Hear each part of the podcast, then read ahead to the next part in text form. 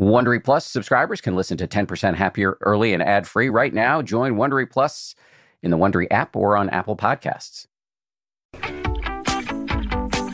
From ABC, this is the 10% Happier podcast. I'm Dan Harris. Finally, it's been, I don't know, like three years since we've had this podcast. Finally, Joseph Goldstein is on the show. I feel a little bit like Big Bird talking about his best friend Snuffleupagus because I've been talking about Joseph Goldstein on every other podcast episode since we started rolling low these many years, and yet he's never come on. But finally, we got him to sit down here in the studio and take some questions, and it was awesome, as you are about to hear. In case you've never heard of Joseph, since we, we dive right into questions about meditation and how to practice and how to bring it out into your world in this episode, we don't dive too deeply into uh, his background. Uh, so let me just give you the the uh, 30 second version of that. Joseph went to Columbia University. Uh, he graduated in the 60s, and that was when the Peace Corps was getting started. He ended up in Thailand. Uh, he was a philosophy major and sort of sort of got interested in going to a local monastery, a Buddhist monastery in Thailand, to talk to the monks about Buddhist philosophy. And they ultimately got him meditating. And 50 years later, at age 75, maybe more than 50 years later, uh, he went deep, deep, deeply into the practice, spent years and years in Asia as a younger man, studying intensively, came back in the 70s, and along with Jack Kornfield and Sharon Salzberg, started a place called the Insight Meditation Society in central Massachusetts. Uh, which is a, a fantastic retreat center where Joseph now lives and teaches and works. He has also, in his later years, from my opinion, distinguished himself as one of, as one of the guiding teachers on the 10% Happier app. Uh, Sharon, he and Sharon are both the uh, are the founding uh, and guiding teachers on, on our app. And uh, Joseph has created a ton of content on the app. He's really, along with Sharon, kind of the heart and soul of the thing. Uh, we've done all of these amazing courses where I've gotten to sit down and talk to Joseph, and his uh, wisdom, for lack of a less grandiose term, kind of just oozes through the frame. And uh, so I think one of the areas of the of pride for me, and, there are many in this app, is that I'm bringing Joseph's um, awesomeness out into the world, both through the videos that we've done and also the hours and hours of guided meditations that he's done for us that are up there. By the way, just a little plug for the app if you want to check it out and you haven't, uh, you can get seven days for free. Uh, one housekeeping note um, about Joseph is that he and I are actually doing a public event together on Thursday, December 5th in New York City. It's a benefit for the New York Insight Meditation Center. Uh, full link is in the show notes. I encourage you to come check it out. Uh, another item of business related to Joseph is that in a few days we're going to post a free guided meditation from him in this podcast feed. Final thing I'll say before we dive in here is that I've had a, an extremely privileged life on many levels. Very lucky dude. Uh, one of the luckiest things uh, that has ever happened to me in this very lucky life is meeting Joseph, befriending him, and having him as my meditation teacher personally. He has had an enormous impact on me. Much of what I do in the world is directly a result of the work I've done with him. So, Joseph, I love you, and thank you for coming on the show. Here we go we've had more than 200 guests on this show celebrities, athletes, scientists, meditation teachers. What am I doing here? all of them been willing to come on the show. I haven't had to twist any arms. And for all that time, I haven't been able to get you on the show. So I, I guess my first question is, why do you hate me so much? yeah, that's that's the reason I had to overcome. no, I'm really happy to have you on the show. I talk about you all the time on the show, so our audience is going to be pleasantly surprised to finally uh-huh. have you've been like the snuffleupagus of this show. Um, normally, I, I, I start by asking people how do they get into meditation, but I feel like I forced you to tell that story many times. And earlier today, I, we had Jack right, on, right. and uh, for the listeners, that will actually be several weeks ago before they hear your your interview. So several weeks ago, we had Jack on and I started inst- I started with a question that was recommended by two people uh, independently. One is um, bo- both in the ten percent happier universe. One is Jay Michaelson, and the mm-hmm. other is Kara Lai. Oh yeah, Yeah. So their question was very interesting. Uh, I'd be, I'm really interested to hear your answer to this.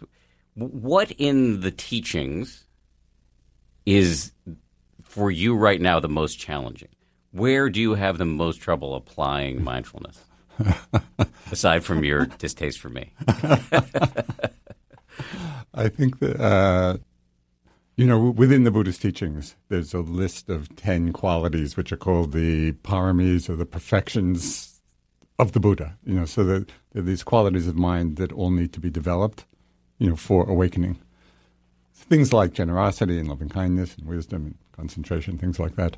But the one, the one parami that needs the most work uh, for me, I think, is uh, the parami of renunciation. And so that's where I see, you know, when different desires come up in the mind, and they can be just small things or, you know, big thing. Uh, the tendency of my mind is, oh, that looks great. Let's go for it. you know, and so those moments, no, I don't really need that, or I don't, I don't have to do this. You know, that moment of seeing the desire and actually practicing renunciation, that's the one that uh, that I'm working on. I think a lot. You know, and every time I do actually not go for the second whatever or whatever the desire is, feels like this great moral victory. you know, oh, Mara, I've conquered you for this moment anyway. Well, so you should just what? Who's Mara? Okay, so Mara within the Buddhist teachings is kind of the embodiment of ignorance, of delusion, and so it's often uh, represented as the tempter, or you know that that force in the mind that wants to seduce us into attachment and clinging. You've pointed this out many times in your talks. I've listened to your talks so, and talked to you directly so many times that I'm pretty sure I'm plagiarizing you nonstop. I don't feel any guilt about it, but I'm just saying it. Uh, Just saying. yeah, just saying. Um, you have said many times in your talk, you've pointed out that the Buddha, who we all think of as, I guess, maybe perfected or something like that, is in the scripture, right there in the scriptures, which are his purported to be his words, saying, "Mara, I see you." In other words, so the the temptation is still arising for for him in his mind. Well, this this goes to a point of controversy among certainly among contemporary Western Buddhist teachers. I think not quite sure how you know our Asian teachers would have viewed this, but Mara can be understood in two ways from the point of view of the classical teachings. And that is the forces of ignorance in the mind, but also actually as a being, you know, who. So this is the traditional explanation, you know, that, that Mara is kind of the king of the highest heaven realm. And his mission is to keep all beings ensnared in the round in the round of sense delights and sense pleasures. So the classical So they don't make it to his level. no, they they could be reborn there, but that's not awakening. That's just a nice vacation, you know, I in a see, pleasant realm, and so he's fine with that, or she, or whatever, whatever gender. Uh, Again, this is the sort of this is the classic Buddhist religious Yeah. schema. Yeah.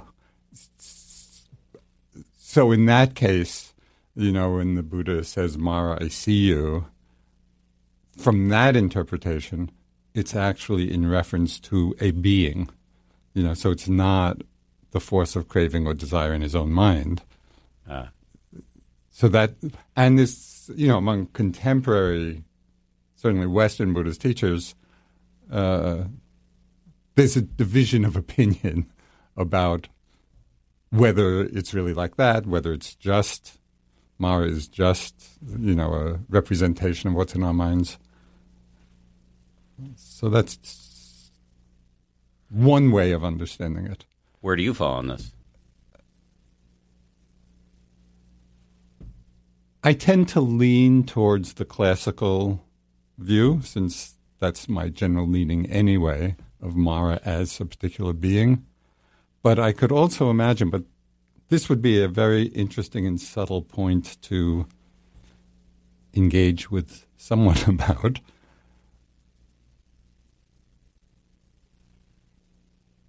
Whether there's a possibility of, for example, desire arising in the mind, but with no hook at all, as as if it were just another thought, you know, where there was no no inclination and no conditioning to go for it or to act on it, um, which is a little different. And it's different than what some people, how some people have interpreted it. You know, desire arises in the mind, but the Buddha didn't identify with it. So that's one explanation of that Mara, I see you.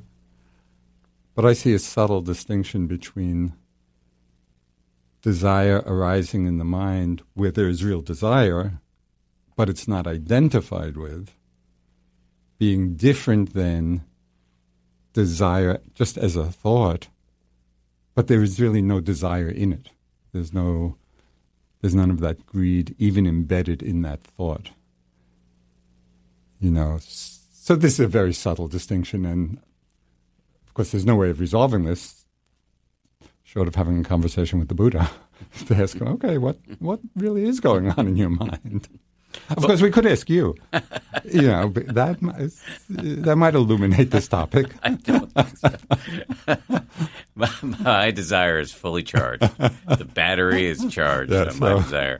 Uh, but for you, it's so interesting for me to hear. I mean, I guess I kind of knew this, but for you, so the desire comes up, and there are you oh, take oh, the bait occasionally. Oh yes. what what are the?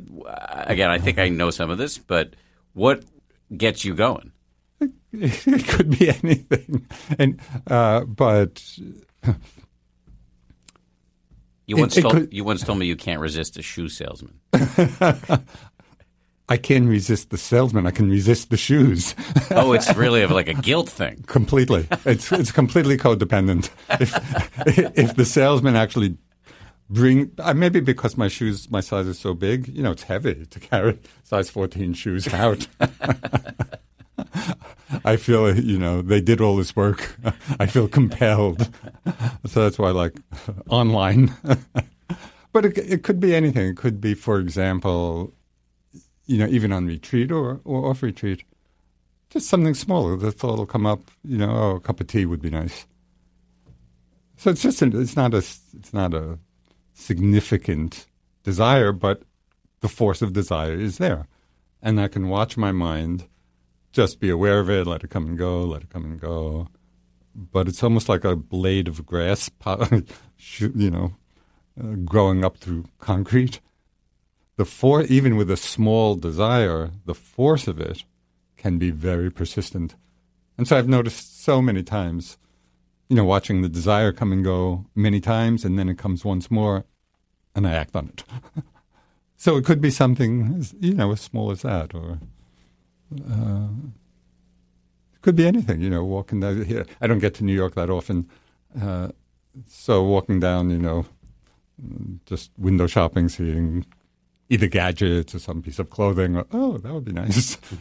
yeah. and mostly they just come and go. But occasionally, you know, they, they hook the mind. And it's interesting just to watch, you know, what's what's lacking. And one of the interesting things I've learned in watching my mind in relationship to desire is the one piece that seems to be uh, lacking a bit at those times when I just go for it uh, is the quality of energy. And this is a recent kind of understanding that I'm, that I'm actually feeling a low energy, and so the mind is more susceptible, at least in, in my experience. It's more susceptible to the allure of the desire when the energy is low. Uh, so that's been interesting. You know, it, that jives with I, what I've sometimes heard from folks in who study human behavior, uh, especially around willpower. So willpower is yeah, an yeah. extremely ephemeral quality, vulnerable in the face of. There's an acronym, HALT, H A L T hunger, anger, loneliness, or tired or being tired. So that the T there seems to yeah. jibe with yeah, what you're exactly. describing. Yeah. Yeah. when you you talked about this ability, this a skill that you've developed over time for for the most part to be able to see a lot of these desires come without biting the hook. Mm-hmm.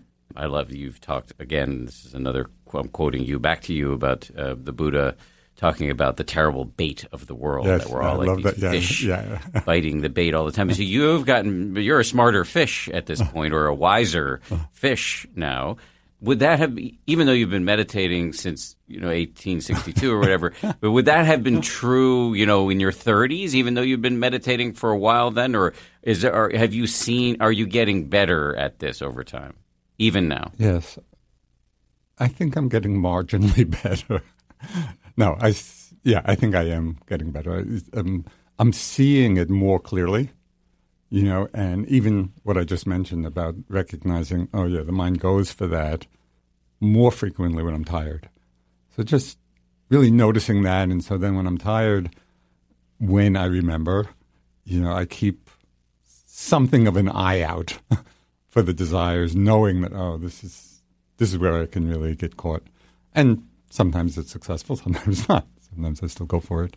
Uh, so there's been a learning, uh, and also one of the things, whether it comes from just all these years of meditation or just you know the aging process. Um,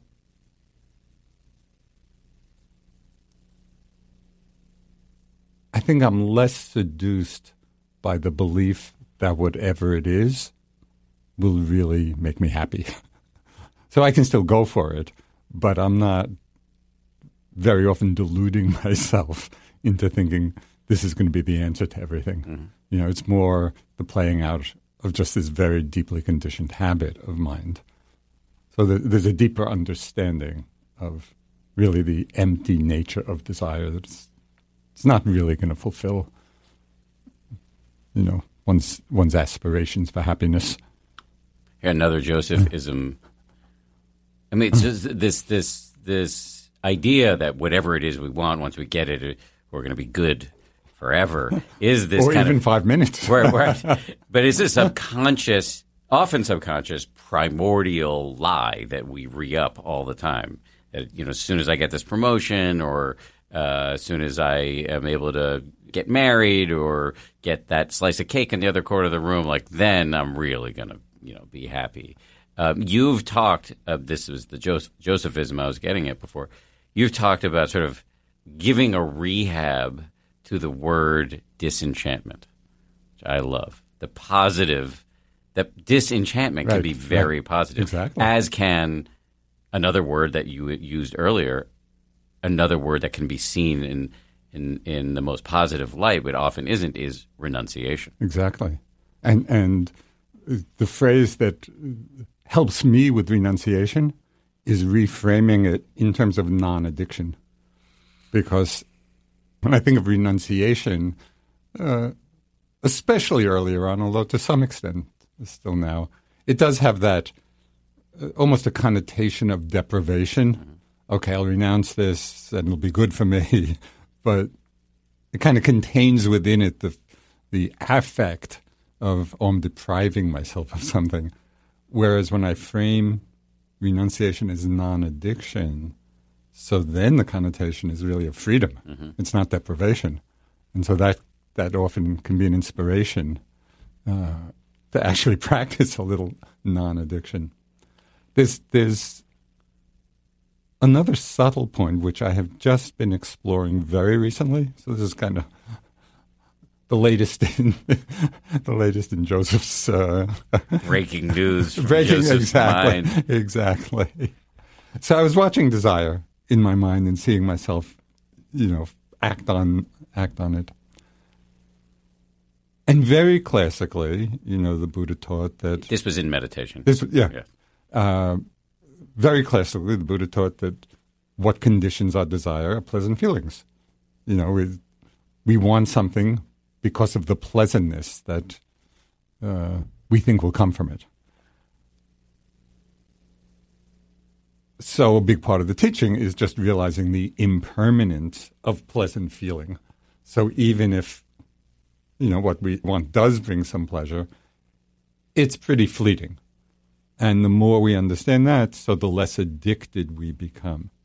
So that that was the the ongoing understanding that I was operating under. But just recently, as I've been watching my mind before the fulfillment of the desire, but while I was still having the desire in my mind, I noticed that the anticipation of getting what I want had a certain kind of pleasure embedded in it. Mm-hmm. And that's actually what was more seductive to me than the thing itself. I was it was almost like I don't know if I'm using the right word here, but maybe it's something analogous. It's almost like the the thought of what I want, the very thought gives a little endorphin hit Mm-hmm. or whatever whatever the chemical is in the brain, a pleasure hit. Maybe dopamine. Yeah. And so then I realized, yeah, so I'm I keep thinking about it and wanting and even acting to keep the current pleasant feeling going. It wasn't even so much I'll get this thing and then I'll feel happy or good. It was right in the very process of desiring that it was triggering that response. Uh, is that clear? Yes. Yeah. To me, Yeah. at least. So that was really interesting for me, and it, it helped bring my awareness closer to the arising. It was focused more on actually the hook of the desire itself in the moment, even before the acting on it.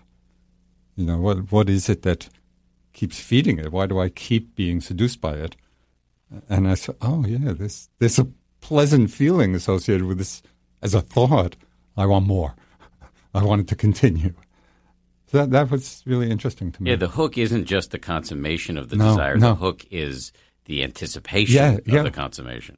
yeah, and the, the and the the pleasant feeling in the anticipation. That's right. Yeah. Yes, yes. But so, but that goes, I think, back to what I was saying I, I, about the the upside of disenchantment, which is the this spell. Again, I'm, I'm- I'm, quoting Yes, back to you. yes. You. Uh, the I'm going to do. It's not going to. Yeah. This is not going to stop. Um, uh, that we're operating under this spell that all these things we Yes, want are yes. going to. That, that, that, this is this is happiness. Yes.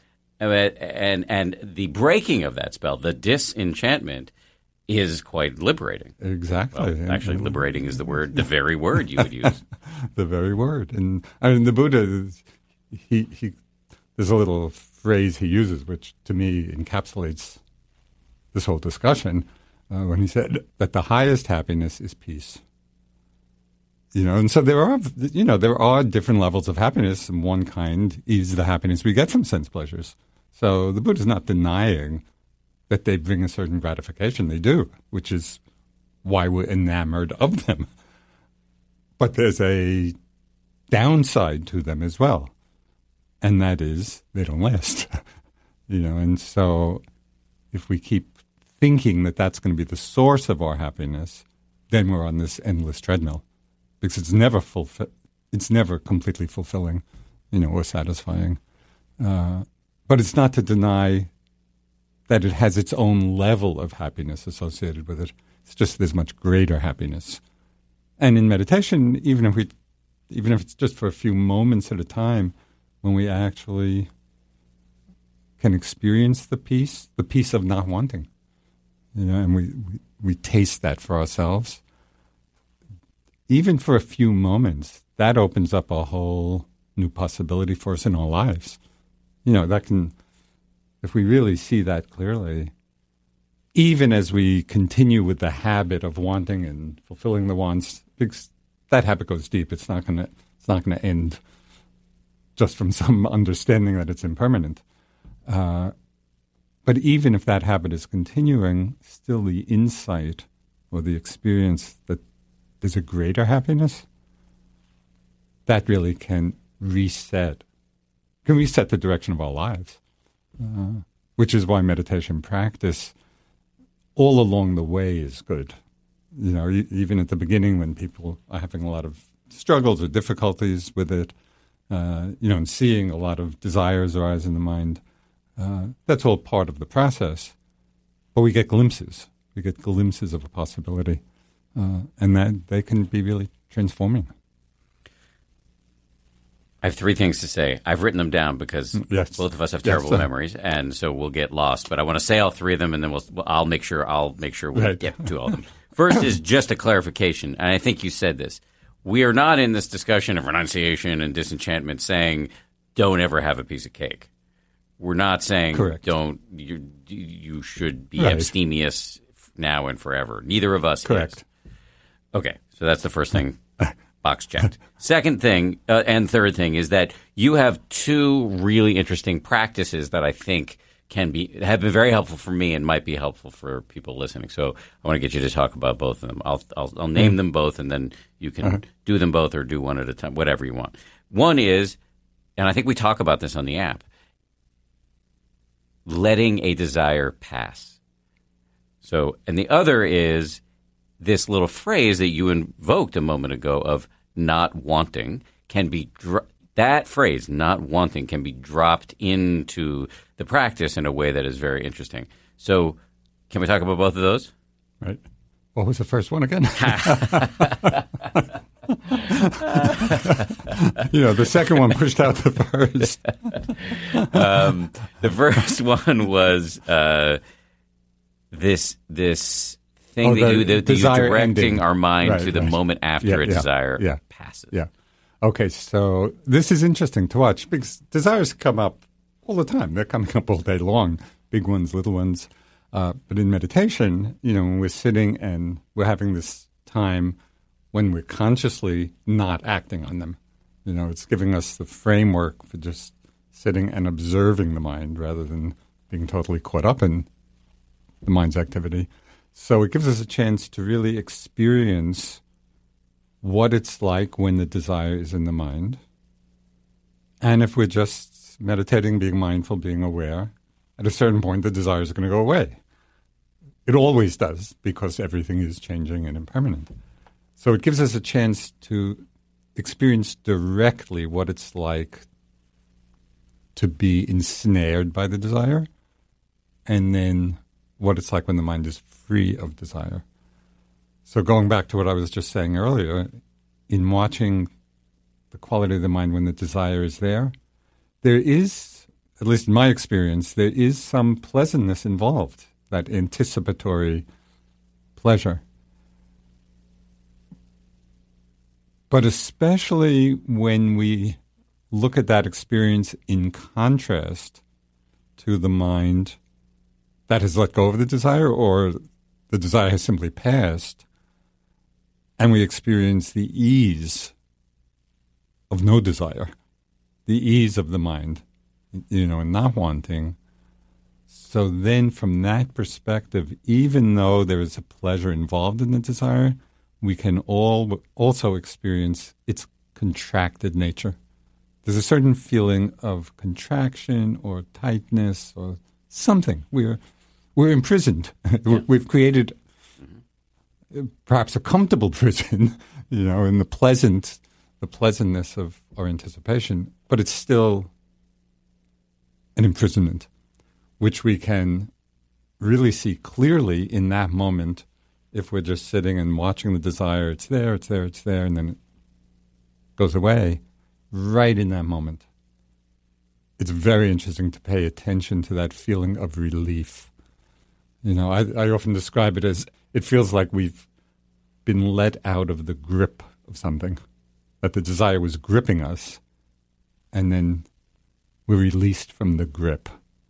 So that's very interesting to watch those two mind states, uh, which happen in that, which we can see clearly in that moment when we're going from being in the grip of desire to that moment when it just changes and disappears. And, and special circumstances are not required to, to practice. Not this. at all. Not at, and, and not even not in sitting meditation Right, right, that's what I'm All saying. day, all day long. Right, just you know, you're walking down the hallway, you notice the urge to whatever, put a pencil in the eye of your uh, coworker or whatever, and you can maybe the that's real anger. Dan Yes. Harris is coming out. I never hide this. It's all right here. Uh, you, uh, whatever desire, cake, what, Uh, anything. anything. And if you're just, you know, like a modicum of self awareness, oh, I, I catch, okay, there, here I am. This, here's another one. If you miss this one, there will be another one 30 seconds later. And then just pay attention. Yes. Don't you're not feeding or fighting it. You're just watching. Yes. It will go away. And I found in my own experience that that is enormously satisfying. Yes. Yes. That that's that victory over Mara. Yes. You know, aha, Mara, I see you. You know. And it is it is satisfying, and it is strengthening. You know that that those moments throughout the day really are strengthening our meditative practice. You know, so they're not. They, this is not insignificant. I think this this is a really powerful practice to incorporate, just in in our ordinary everyday lives. And I just want to make a linguistic point. Is mm-hmm. it, I, I suspect the language of Mara I see you was chosen, I suspect, deliberately. Vipassana, the kind of meditation you teach, translates roughly into insight meditation. This is all about the clear seeing Exactly. of our own inner processes so that we're not so yanked around by Yes, it. exactly. Just do that a lot. You can, yes, you can, exactly. You, Just- you can teach the next retreat, Dan. You're doing a I'm great retiring. job. You just if you say yes exactly to every all of my utterances, you can come back as much as you want. Although you didn't want to come, so I don't know if that's much of an enticement. Um, so, not wanting as a phrase to be dropped into our meditation. You've been suggesting this to me in our uh, uh, teacher-student relationship for a long time. Can you talk talk about how that might work? So it's the same principle as we've just been talking about, seeing the peace of not wanting. Recently in my practice, I've been seeing more and more clearly, both in myself and in working with lots, lots of meditators, even when we're just in the simplicity of the mindfulness practice, we're just sitting, feeling the breath, feeling different sensations, thoughts coming and going just very ordinary, straightforward sitting practice, still very often there's a tendency to be leaning into the next moment.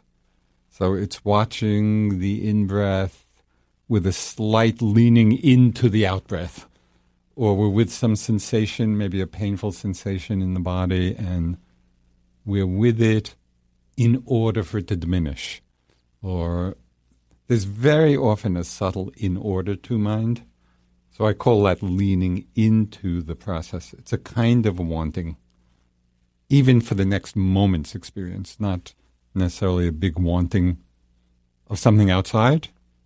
It's the wanting that is often right there in our meditation, which often goes unnoticed because it can be really subtle.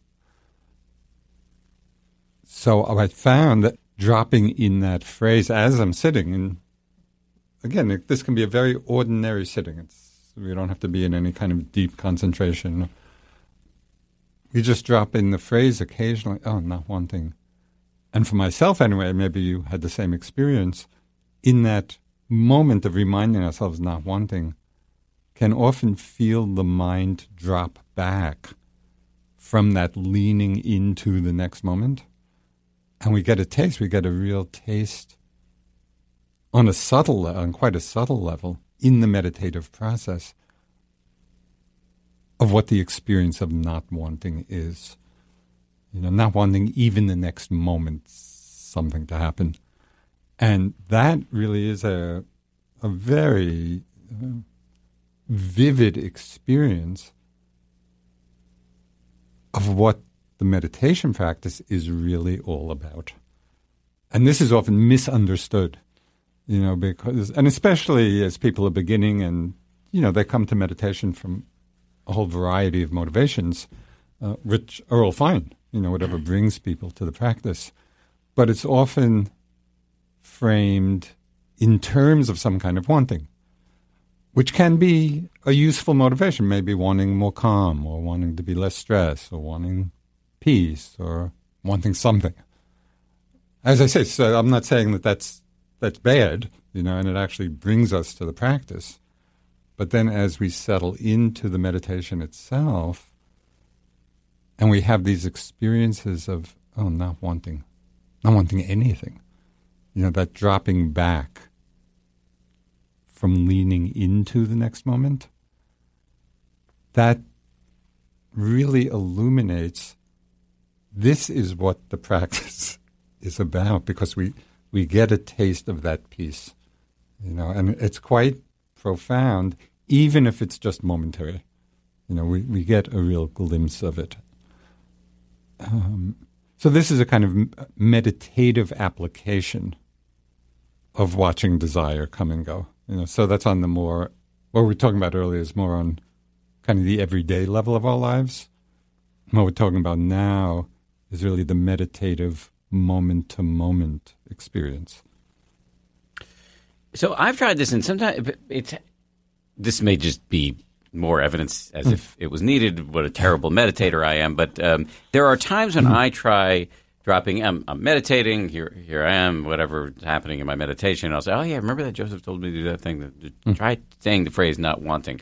And I found on occasion when I can remember to do this that uh, I don't know if you ever, you probably haven't, but the, there were these famous primetime uh, pieces, uh, news pieces that my colleague, my then colleague Chris Cuomo did, where he would go into hotel rooms with a black light and shine it on on the bed or in all over the place, and all sorts of disgusting things were on there, right? And um, I find that when I point and I drop not wanting in, just like Chris and his black light, I, all of the wanting that was there is all of a sudden illuminated. I'm realizing, oh wow, I thought I was like meditating nicely here, yes. but there's just a ton of wanting that's happening here. Instead of perhaps, instead of in my case, often getting a momentary glimpse Right. of the Okay. not wanting. Okay, so this points to an instruction that I give a lot on meditation retreats. So there's a, a a less subtle analogy, you know, to to what we've been talking about, and that is it's very common when people are sitting. Of course, a lot of thoughts come, and very often we're carried away by thoughts, you know, until we wake up and we realize we're thinking, and then we're back to awareness of the body or the breath, or even aware of awareness itself. The tendency that many people have uh, is once they wake up from being lost in thought, they judge themselves for having been lost. That's the first rea- the first reaction. You know, lost, lost, lost, and then oh, I've been thinking. Oh, there I go again. I'm thinking again. There are so many thoughts, and so then the mind just is getting caught up in being lost again. so what I, I, I, that's happened to me 75 million yeah, times. exactly. It's common. It's, so my suggestion for people in that moment of waking up from being lost in the thought, and again, it's practicing it so we remember to do it. It's not hard to do. It's just hard to remember.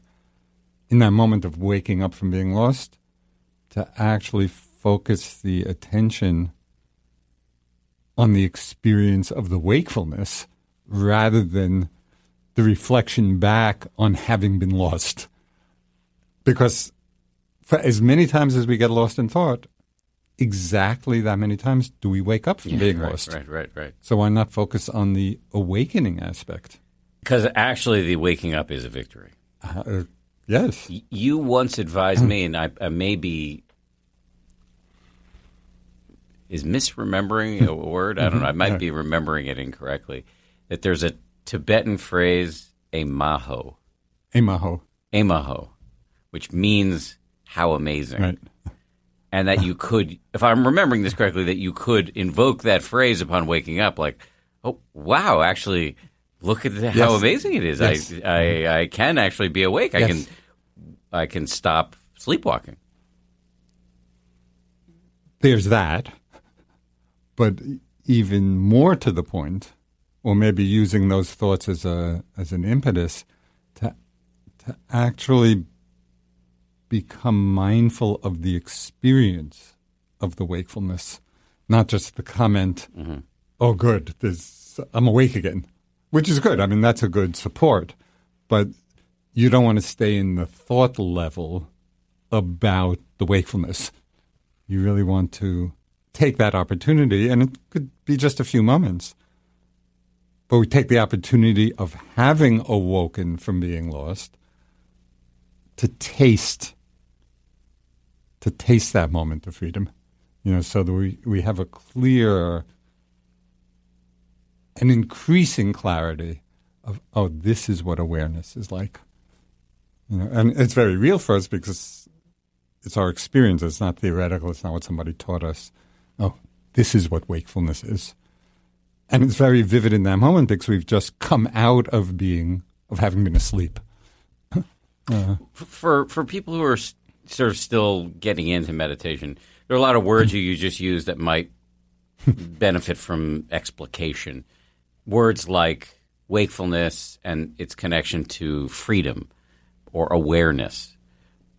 Can you say more about all of those? Well, I think I think one of the easiest ways to really understand the meaning of those words is being mindful of precisely precisely what we've been talking about. In that move from being lost in a thought to becoming aware that we're thinking, right there. The difference between being lost and being aware is very vivid because we've just gone from one to the other. And so that's a very easy way to get a feel for or a taste of the nature of awareness because we're experiencing it in that moment. And this happens many times. It, it happens as many times as we're lost in thought.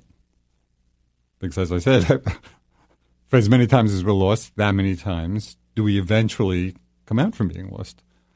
But mostly people just overlook that moment. They're, they're not they're not uh, reaping the benefit that they could if they would pay attention to what that feeling of wakefulness is like in that very moment. Let me say a bunch of words and you can fact check them. So, awareness uh, in this context is mindfulness. Yes, a non-commenting, non-judgmental, not adding or subtracting, wanting or rejecting awareness of whatever is happening right now, yes. which may sound super theoretical, and it is tough to describe because it is a little bit, to use a cliche here, like dancing about architecture. It is better to experience than to describe. But if you meditate enough, uh, it's not a again. It's not. It's a very down to earth. It's yes, not a yes. special state we're trying to achieve, and it is not something you can be in. At least for beginner, non-extraordinary beginners, and I put myself in that crew. Not something you're going to be in permanently. Meditation is about this ongoing process of noticing. Usually, we anchor on our breath, the feeling, the raw data of the physical sensations of the arising uh, and falling of the breath and then you get lost in a million thoughts, and then you wake up, you're yes. back with the breath, and over and over and over again. And in that way, we get these little tastes yes. of what lies beneath our thoughts. Yes. And especially if we're paying attention in that moment of coming out from being lost. Mm-hmm. Because as I say, people very often just skip over that and either go into some judgment about having been thinking, or rush back to whatever their object of meditation is. It's like, okay, I've been lost right. back to the breath. Yes. Without actually taking that moment to experience the mind right. of wakefulness. And with your tail between your legs a little bit, whether you notice it or not. yes. So, so h- hence the power of a phrase like, Amaho? Amaho. Amaho or welcome back Right. or some little phrase to mark the occasion. Right. And so then the tail starts wagging in Yes, delight yes. instead of between one's legs. Yes. Yes. Uh, I like that image of you. there's there's going to be this image of Dan wagging his tail every time he wakes up from being lost in a thought. well, and, and I should be careful because who knows where this is going to go. We could also have the image of you rolling up a newspaper and smacking on the snout. So there's many possibilities here. Um, so w- one of the hallmarks of your teaching, and we've uh, people may have noticed this by now, is the use of these illustrative, illuminating phrases. There's little catch, little phrases that we use in our practice and in our life. Um, we've built entire courses around this on the app, um, and these phrases come to me all the time. But there were two. There was one you used earlier, and another that I was reminded of that I think are worth looking at.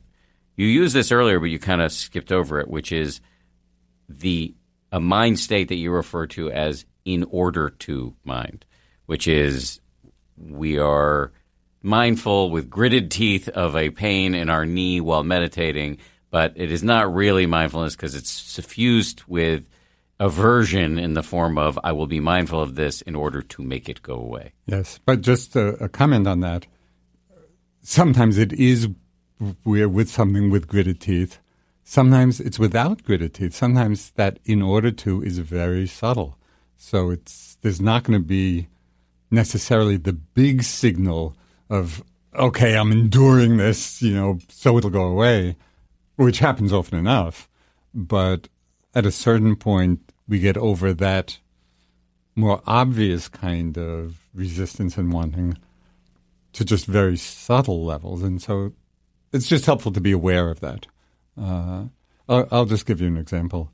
Um, so there's one teacher, his name is U a Burmese meditation master. He uses the phrase a lot in his instruction to check the attitude of the mind. Oh, it, that was the other thing I was going to say. Okay. So I've been spending way too much time with you. so, and by attitude, he just means to check how we're relating to what's right. happening. Right. This is another black light effect. In other words, if you yes. drop this phrase yes. into your practice, just hearing out of curiosity, what's the attitude in my mind right now? All of a sudden, all, Chris Cuomo's there, like yes. showing how yes. disgusting the bed sheets are. or, or maybe maybe it's not uh, horribly disgusting. it, it, might be something. Really You're talking about somebody else's mind because that doesn't way. That's not the way it works here. So, uh, just as an example of my experience of using that phrase. So one time I was just sitting and feeling my breath. It was very simple, common, ordinary sitting. Just feeling the breath come in and out. And then I remembered, you know, that question and said, well, what's the attitude in the mind? And it's not even it's not even that we're asking the question for an answer.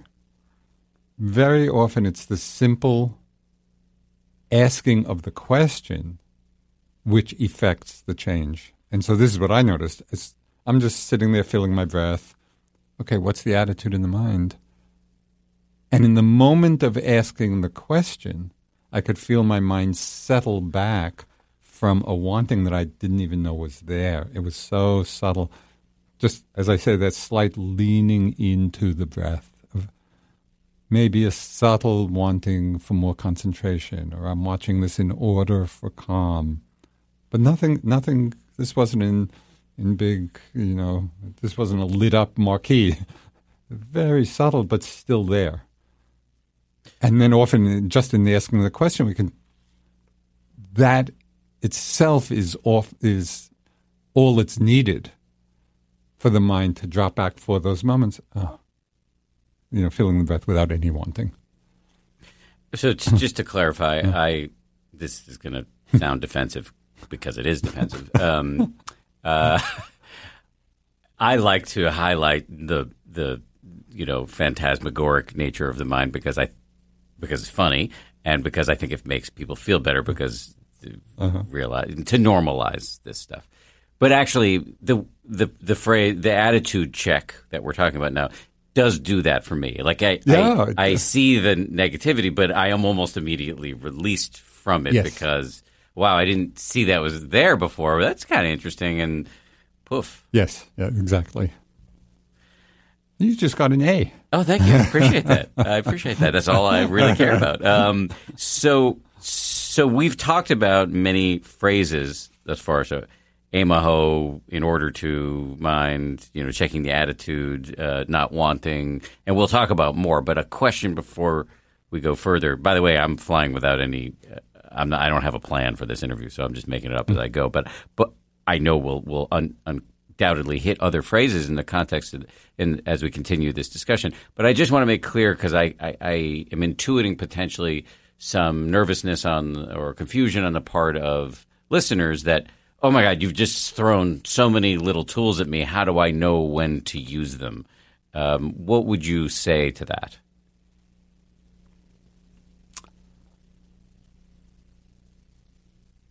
I think mostly I would say just become somewhat familiar with some of these phrases, the ones that resonate for whatever reason. You know, that when you hear the phrase, something clicks in the mind.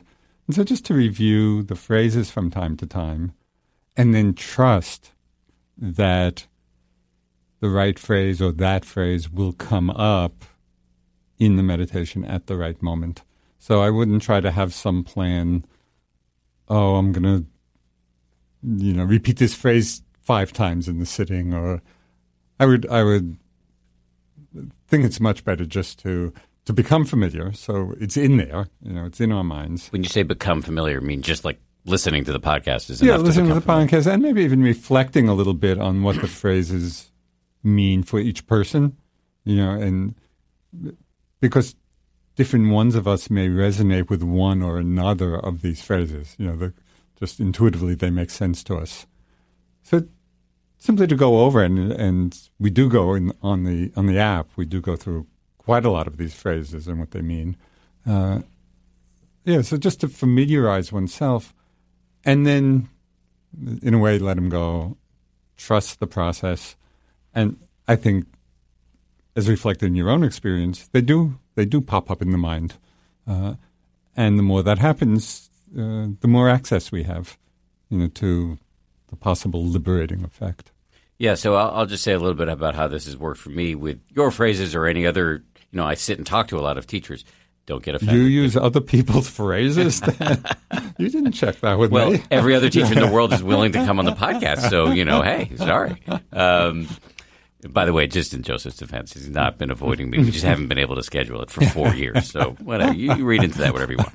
Um, anyway, my point is that I, I have had times in my practice where you and I. So the way our teaching relationship works, I'm not, I'm not, explaining this to you. I'm explaining it to the listener. Is we get on the phone every month to whatever and talk about my practice. And sometimes I'll walk out of uh, an hour long discussion with you, like a plan for something I'm going to explore in my mm practice in the ensuing weeks.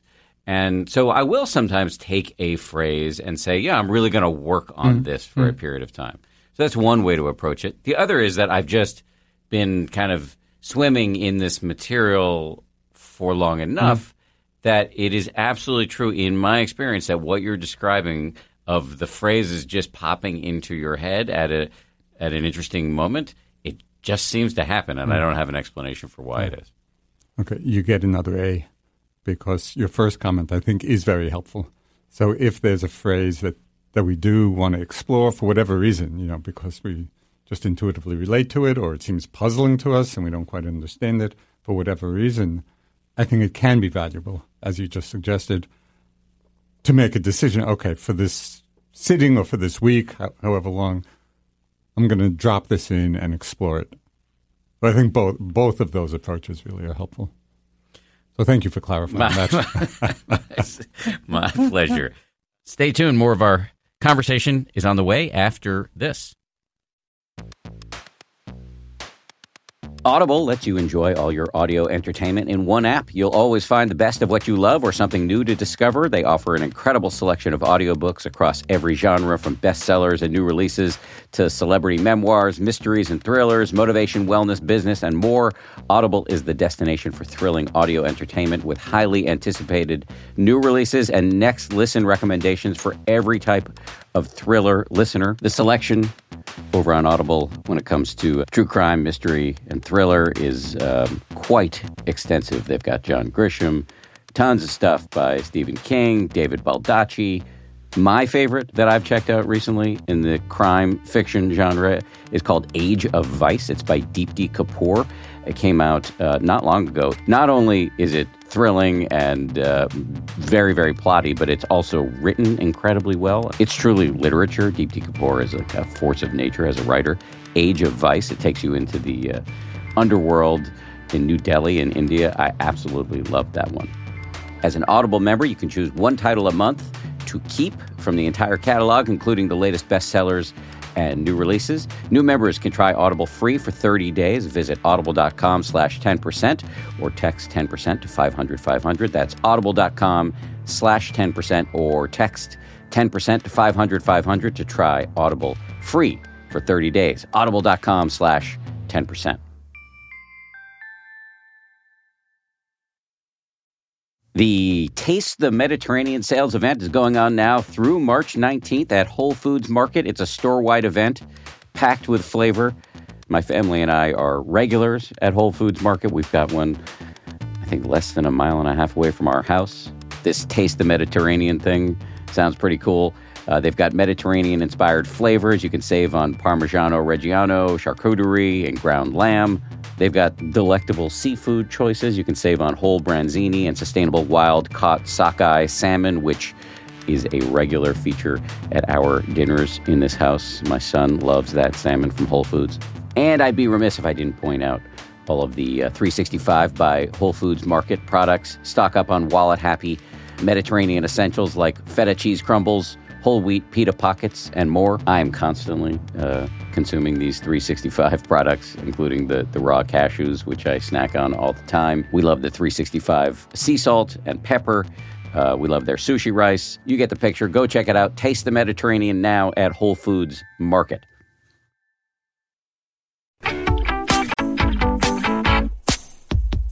One of the questions that came in from one of our teachers, Devon Hase, uh, who you know, and who is uh, a, a, really special person. And she asked a question that I think is relevant to the discussion we've been having, which is kind of your thoughts about the. I guess it's an ethical question about the business you and I are, are involved in as through 10% Happier, through this podcast, through the app, or whatever, through books that you unwillingly uh, you know, I steal all of your wisdom for, um, of kind of, um, for lack of a better term, a kind of a secular dharma, you know, uh, where are, are we, you're a Buddhist teacher, and yet we don't emphasize the metaphysical claims of the Buddha. We don't use a lot of, at least on the app, a lot of the lingo. We use some of it, but not a lot of it. We don't, we're not putting, we're not hiding Buddhism, right. I don't think, but we're also not there's no Buddha Buddhist iconography all over the app or anything like that. And is that a is that a watering down or in any way a disservice to the Buddha's message? Because you know, I I I call oh, quite openly call myself a Buddhist, and yet I don't. I do have some worry about mm-hmm. presenting the app as a Buddhist yeah. app because I think it people might scare people off. That's a lot to throw at you, but I'm just curious what your thoughts.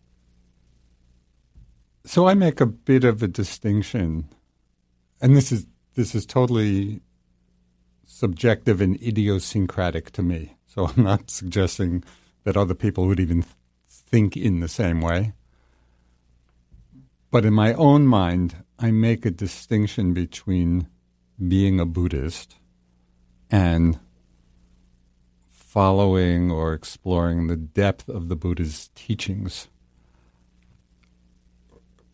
Because becoming a Buddhist, in one way, is just another identity. and the Buddha's talking about letting go of all these identities which we create. So even for myself, who's dedicated his whole life to these teachings, you know, I I might say and have said from time to time, yeah, I'm Buddhist, but I don't really feel that terminology to represent really how I feel. But I do feel completely committed to the fullness of the Buddha's teachings.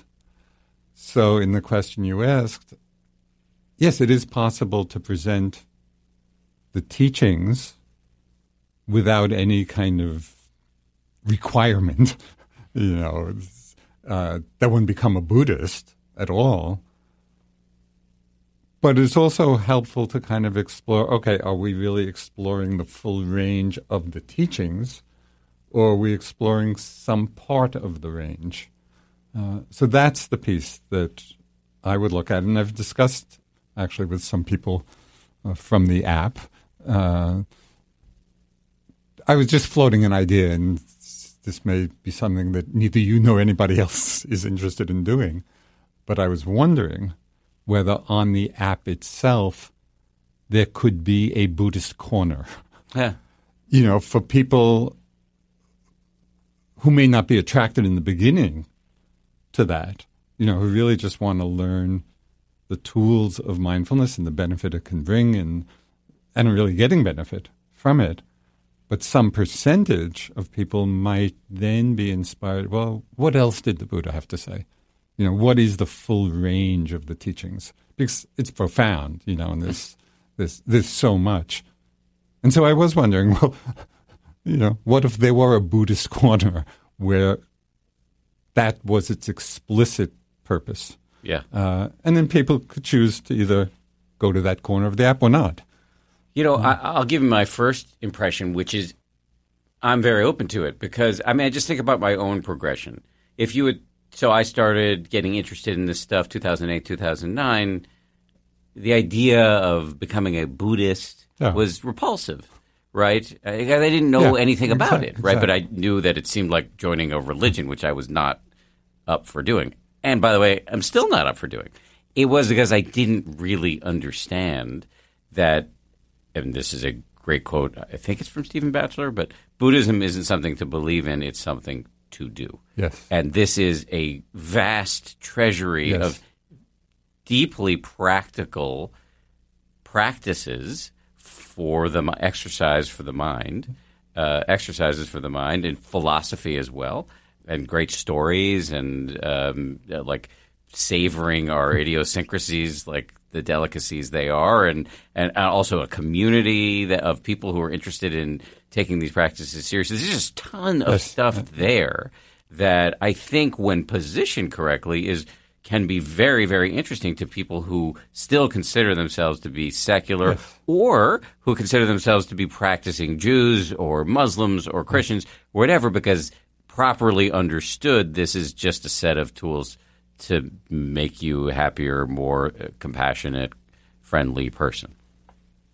Yes, I, I completely agree with that. I, I think just to clarify or maybe even simplify, kind of for me, what would be the essence of this Buddhist corner, which again is, uh, for myself also, is not about becoming a Buddhist. It's about the exploration of the Buddha's teachings. Yes, yes, That, yes. um, for me, the essence of that corner, you know, if, if we ever did anything like this, would be to really focus on the awakening aspect of the teachings or the liberative aspects of the teachings in the deepest way, not just the teachings which make us 10% happier or our life more easeful or you know better uh, more fulfilled engagement with the world. Whatever our aspiration is and they can be wholesome aspirations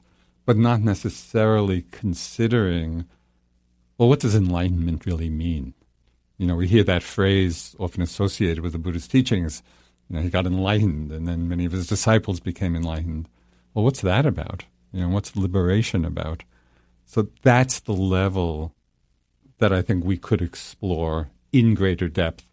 And we do reference it, and you know, many of the teachers on the app, I think, do refer in one way or another to the freeing aspect, but not really, as far as I know, in its fullness of what what awakening really is about.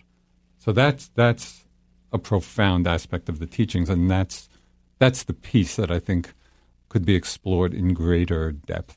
Let's do a little bit of it now. For, for folks who are new to this idea of the, you know, they're they're ten percent, they're you know beginning meditators interested in the idea of being ten percent happier because that seems doable. The liberative aspect of the practice, what does that actually mean in the simplest possible terms? Okay, so there are different ways of describing that um, with varying levels of simplicity to it.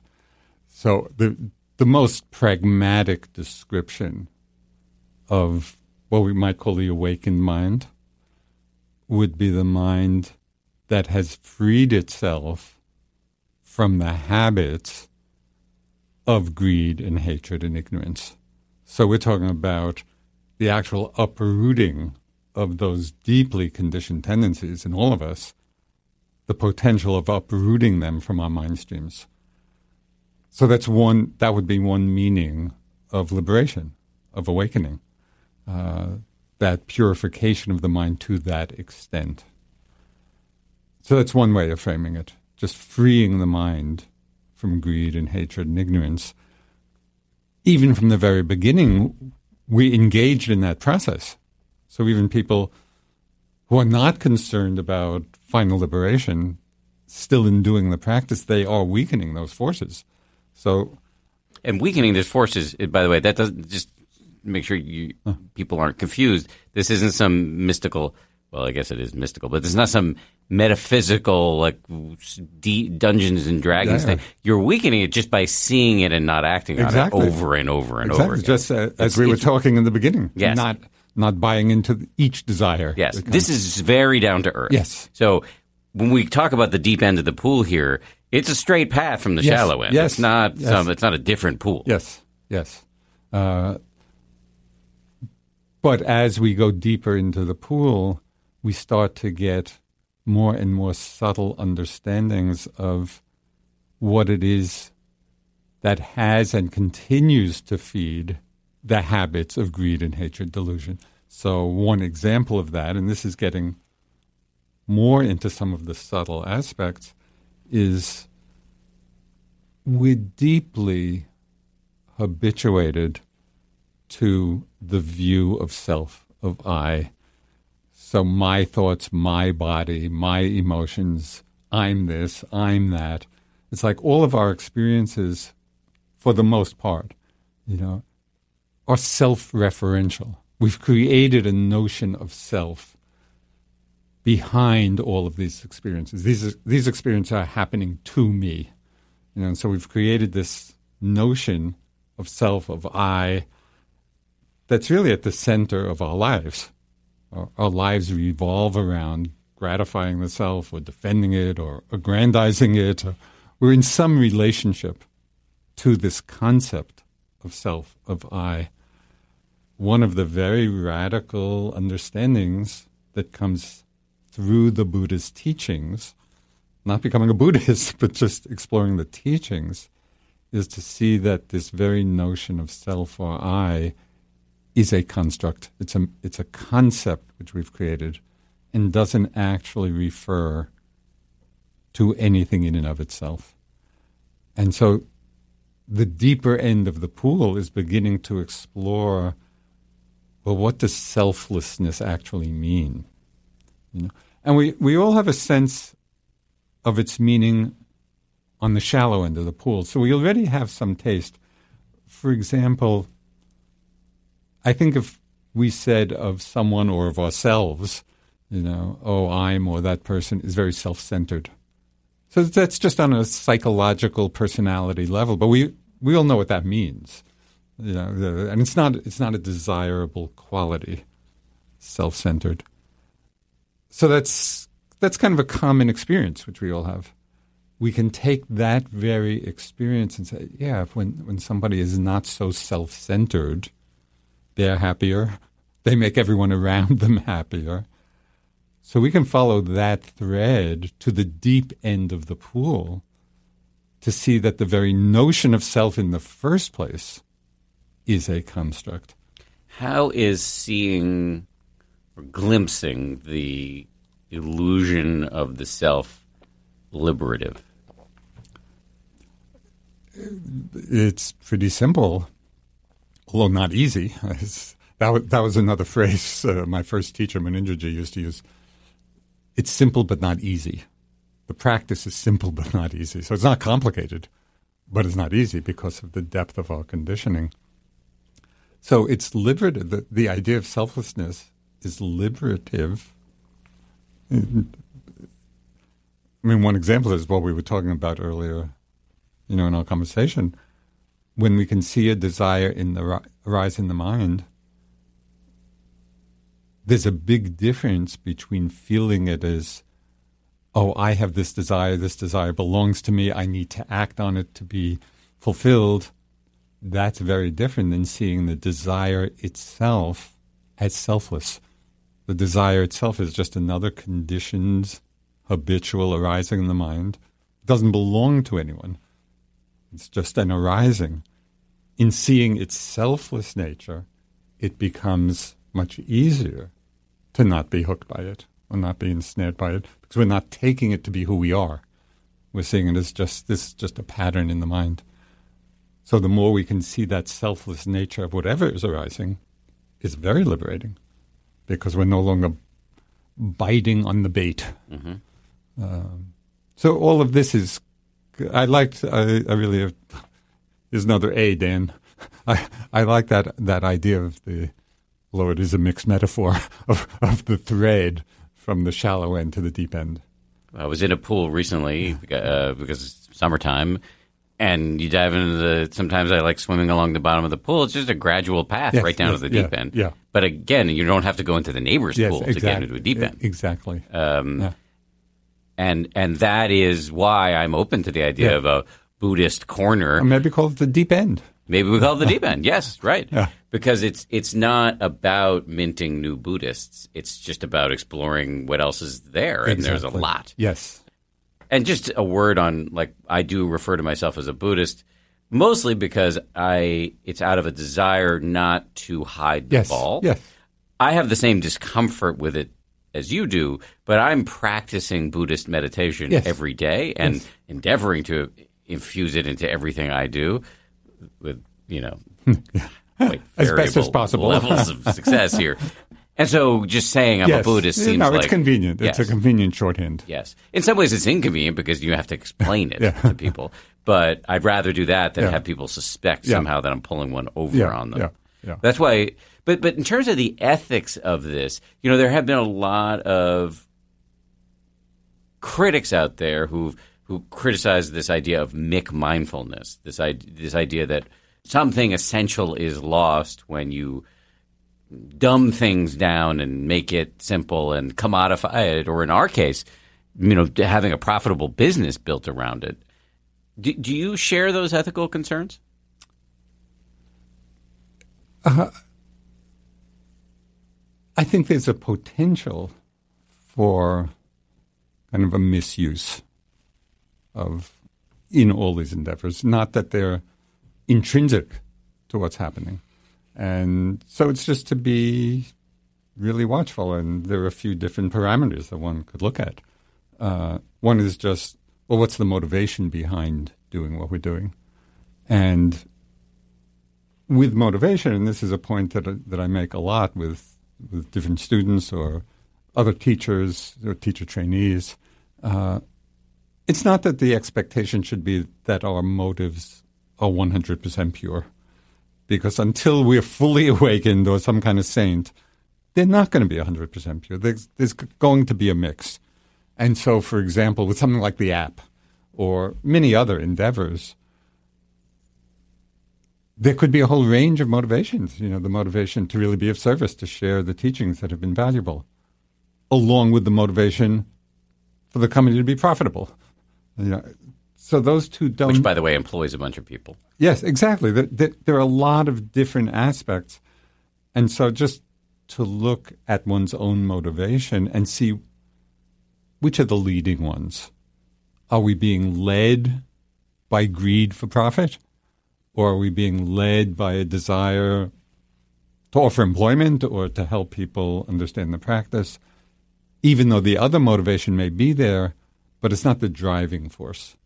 So I think looking at motivation is really important in terms of the ethics of it all. A second piece, uh, and I'm not sure whether this gets talked about a lot or not in a more secular mindfulness approach, the, the McMindfulness, uh, is whether or not the ethical framework of the teachings is woven into what's being presented. So I think if the ethical framework is not being woven into, I see the potential there for uh, a misuse, you know, and so here uh, I'm, I'm pausing a moment because this is leading into some subtle distinctions.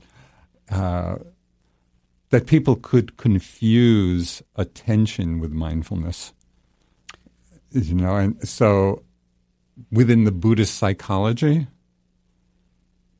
attention is ethically neutral, and so we can be applying our attention to wholesome things, to unwholesome things, you know, and so if what's being taught is attention training without any ethical framework, so then there's the potential for just, you know, using it in the service of things that are not that helpful, you know, or, or actually harmful mindfulness is a certain a certain kind of attention, and at least within our particular tradition, uh, different traditions kind of frame this a little differently. But mindfulness is always wholesome, which means it's a kind of attention that is not uh, suffused with greed or aversion. Right? And so when it's really mindfulness that's being taught rather than attention, the ethics is built is already built in. But I'm not sure that this distinction, which is uh, quite subtle, I, I don't know to what extent that is really explained.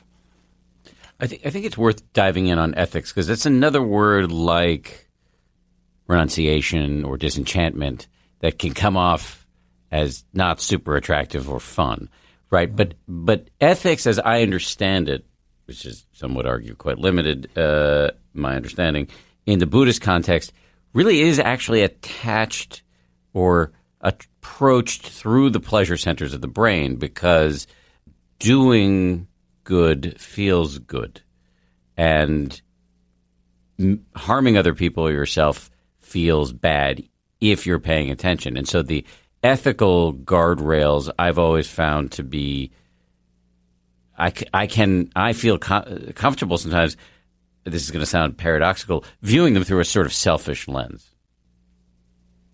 Yes, I, th- I think that generally is true.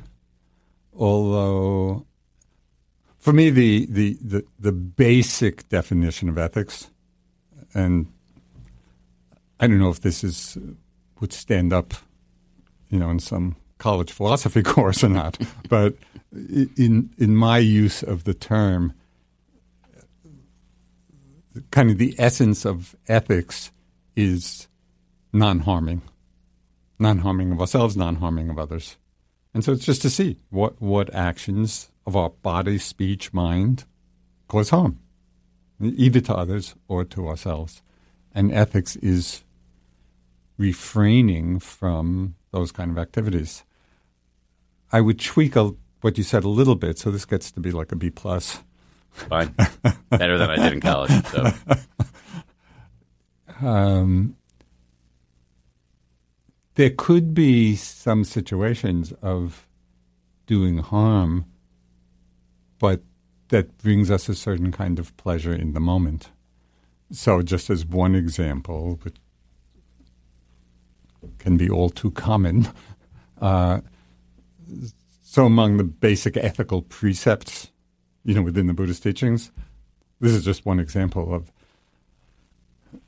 there are there's you know certain precepts of refraining from sexual misconduct or refraining from wrong speech.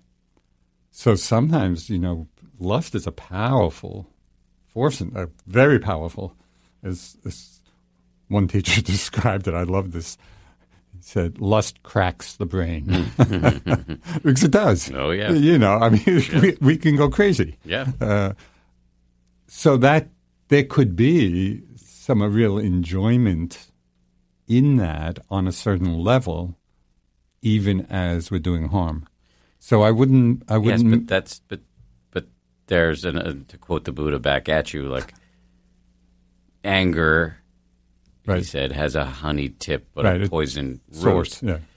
So yes, I get it that gossip, uh, exactly. sexual indiscretion can feel good in the moment. Yes, yes. But if you're paying attention, there's a vast reservoir of pain accessible yes. to you on the back end. No, that's that's so I stand by myself. No. I'm upgrading myself back to an A. I still think that was the right. Well, point. so the question is, so, so we'll, let's negotiate this grade. you can bribe the teacher.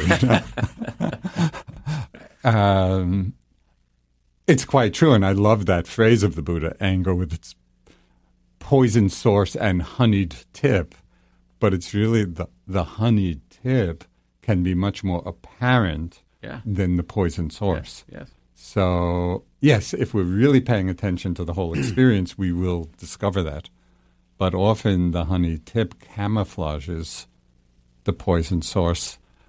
And so that's why having explicit ethical framework is a protection. It is true that, you know, with enough practice, we will see it for ourselves, but to have it explicitly stated it would be wise to refrain from sexual misconduct or or you know useless talk things like that that's a real support because we often are missing the harm that it might cause Yes, yes. And and and I think that the the true enlightened self interest. So I'm just no, going back to self interest. Yes, yes. Is you can live a whole lifetime bathing in the honeyed tip of you know just doing all this stuff that feels good momentarily, day trading through your whole life, right? And feel I I guess happy on some level, but there's something operating in the mind nonetheless Yes. that is creating pain, whether you see it or not. yes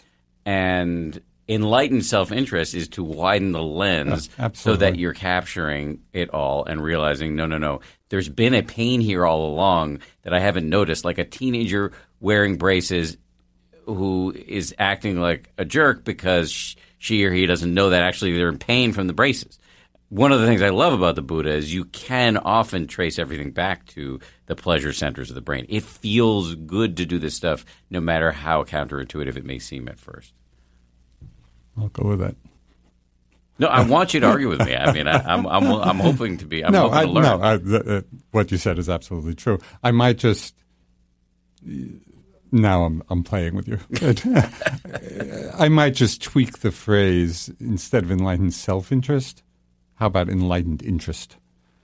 Because just in the words we use and the terminology, on some very subtle level, and I wouldn't obsess about this, but just in using that language, it can reinforce the sense of a self. Yes. Whereas it could be helpful to see that both the pleasure and the suffering are impersonal. So neither one belongs to a self. It's just you do this and there's good feeling that comes from it. Mm-hmm. You do this and there's- suffering that comes from it. And none of it belongs to a self. Right. We, I, I, I agree with you. It's just that, as you know, I'm an inveterate salesman and performer, and so hmm. I'm coming from a Yes. Public positioning, yes. marketing, Yes. WC Fields type of situation where we have to ride this flawed Yes. horse Yeah, yeah. all the way to. We need to ride the flawed horse in the door. In other words, I got to Yeah. frame it as self interest in order Right. to get you in Right. and make you realize that there's no horse and no Right. self and no Santa. Claus anyway. Right, right. No, that's fine. That's why to have the deep end. you Yes. know, in the so okay, you're riding the self-interest horse into the field, and then you start exploring the field in a deeper way. Oh, there's no horse. there's no self-riding the horse. So that gets interesting. Yes, yes. Let me just go back to something you said uh, a while ago about motivation. This is actually something you and I have discussed in the past because I'm uh, when I get visibility on my own motivations, often very humbling. It And is for all of us. So just to know that. Thank you. Because sometimes I feel like uniquely horrible. Um, one time I called you after after my 360 review. Uh, uh, listeners may remember I had a 360 review. A lot of people in my life gave anonymous feedback on how I'm doing on various levels, and it was it came back about 13, 14 months ago, and I was devastated by the results. And I called you and I said it kind of exacerbates this fear I've had that I'm just irrevocably rotten. And I wasn't really like opening up to you, and you laughed in my face, which was actually the wisest move. It was like, took all of this because I was really selfing there. You know, I was like in this story Yeah, yeah. of myself, and who's one hundred percent anything, Right. Um, so yes, uh, so having said that, motivation, I think it's such a rich area to play with, and so I, I try to be mindful of my own motivations about the app company. The whole ten percent Yes, yes. enterprise, you know, was was this just some ego trip I'm on, or am I trying to make a bunch of money? Well, what's going on here? What am I really Yes, trying to do? Uh, and there's a lot, when I look, there's a lot of stuff in there I don't like to see. Um, but then there's stuff in there that makes me really like uh, as as emotional as I'm capable of getting. uh, so how do we work with this? How do we look at it? How do I haven't really figured out exactly how to clearly see truly what's going on here with my motivations and how to feed the better angels in these situations. So do you have any advice there? Well, I, I'll just give you a few examples when I notice the range of motivations in my own mind. This goes back, you know, 50 years or so to my to my India days when I was just getting into the practice, but I'd been doing it for, you know, a few years, and then in the hot months in India, uh, those of us who were practicing uh, would go up to the in, on the plains in India. We'd go up to the mountains because the hot season is really hot, you know, on, on the plains. So we would rent these, you know, very simple cottages up in what they call the hill stations, about seven thousand feet or so, and this beautiful uh, view of the Himalayas. So beautiful surroundings. And because I had been practicing for some years then, uh, and there were a lot of people new to the practice, so just for this small community, you know, of Westerners who were living up in this little hill station, uh, I would give a talk every week. And this be- before I had become an official teacher. You know, I was just trying to share or wanting to share, you know, my understanding as far as I went. So every week, people would gather at my little cottage and, you know, sit on the lawn and I'd give a talk. And then I'd notice that every week before the talk, I would start counting how many people came. oh, this week five people came. The next week ten people came. oh, but then only seven came. What you know, maybe they didn't like. and so my mind would just be doing that. So at a certain point, it became obvious to me that that's what my mind was doing. And it still kept doing it. It's like every week I'd count how many people were there. But once I saw it clearly, it didn't bother me that it was there because I was not feeding it, I wasn't acting on it, I wasn't condemning it, I wasn't judging it, which is simply another way of feeding it. This is what people often don't realize. Uh, so then, just seeing People that in that mind state might, for example, wonder whether they're irredeemably Exa- rotten. Exactly. You know, instead of just saying, yeah, this is just a, habitual thought pattern. It comes and goes. It's really no different than a sound. You know, and, and so when we can relate to the unwholesome motivations that we're seeing in that way, you know, where we're not identifying, we're not buying in, and we're not condemning ourselves and not judging. We're just seeing clearly and letting them come and go. So then they don't have much, these, these less than wholesome motivations don't have that much of an impact. Uh, and I'm not saying that we're totally freed from them. You know, it still may be part of what is actually motivating us, but it's much diminished because we're seeing it clearly. We're not deluding ourselves into thinking, "Oh, I'm I'm doing this totally from pure motivation." I think that's much more problematic than than actually mm. having a very clear, honest view of what's going on, because then we actually have the ability to see it and let it go. If we're not seeing it, it's like an underground stream that keeps influencing us in ways that we're not even aware of. Hence, all these teachers abusing their students. Yeah, and there's so many examples of that. So I'll give you one other uh, one other example of mixed motivation, which was very illuminating to me. Uh, and again, this goes back to my early days in India. Uh, and for people who have been there, they know this. There are a lot of beggars, you know, just on the street. Uh, so I was I was in Bodh Gaya, which is that small town, but where the Buddha was enlightened. So it was, you know, an important place. And I was just in the bazaar buying some fruit, and this little beggar boy came up, you know, and his hand was out. And so without without much thought at all, I just took an orange that I just bought and gave it to him. And it was not it, it wasn't that I had the thought, oh, I'm being so generous or nothing like that. It was very ordinary and you know, just took the orange and gave it to him. But then something really interesting happened. He just walked away without any acknowledgement whatsoever. Not a smile, not a nod, nothing. And that registers. it's like, and I certainly was not expecting effusive thanks for the orange. But in the absence of it, I realized that there was some little hidden motivation or wanting something. I mean, it was even something really small, like a nod of the head. And it's in absence. I said, "Oh yeah, that motivation was. I didn't even. I would never have even realized it was there, if there hadn't been the absence of it. So that was just really interesting to me. But I didn't. It wasn't that I got down on myself for it. It was. It was interesting for me to see it, mm-hmm. you know. And so that's the quality that we can begin, can bring to this exploration of motivations.